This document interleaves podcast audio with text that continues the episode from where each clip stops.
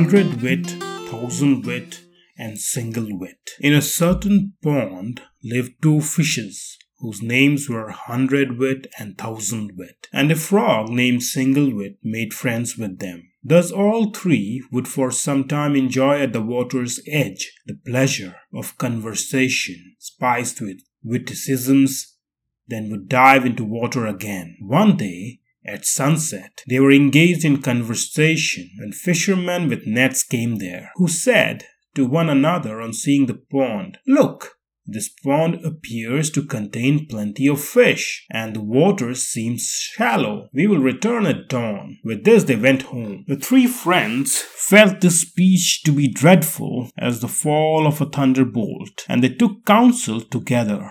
The frog spoke first. Hundred wit and thousand wit, my dear friends, what should we do now?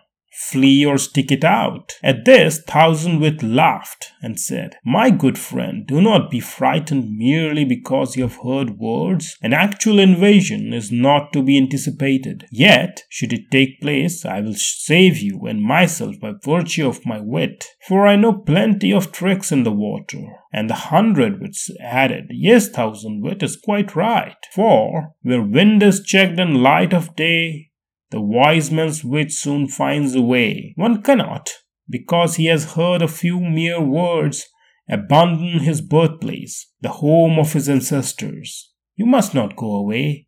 I will save you by the virtue of my wit. Well, said the frog. I have only a single wit, and that tells me to flee. My wife and I are going to some other body of water this very night. So spoke the frog, and under cover of night he went to another body of water. At dawn, the next day, came the fish catchers, who seemed the servants of death, and enclosed the ponds with nets, with nets and all the fishes, turtles, frogs, crabs, and other water creatures were caught in the nets and captured. Even hundred wit and thousand wit fell into a net and were killed, though they struggled to save their lives by fancy turns. On the following day, the fishermen gleefully started home. One of them carried hundred wit, who was heavy on his head.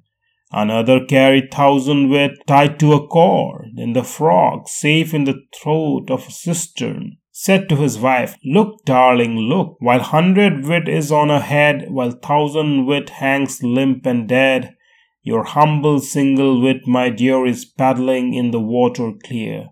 And that is why I say that intelligence is not the sole determinant of fate. Then the gold finder said, It may be so, yet a friend's advice should not be disregarded. But what happened? Spite of my discussion, you would not stop. Such was your greed and pride in your scholarship. Yes, there is a sense in the stanza. Well sung, uncle. Why would you not stop when I told you to? What a necklace. Yes, you wear music medals, rich and rare. How was that? asked the wheel bearer. And the other told the story of musical donkey.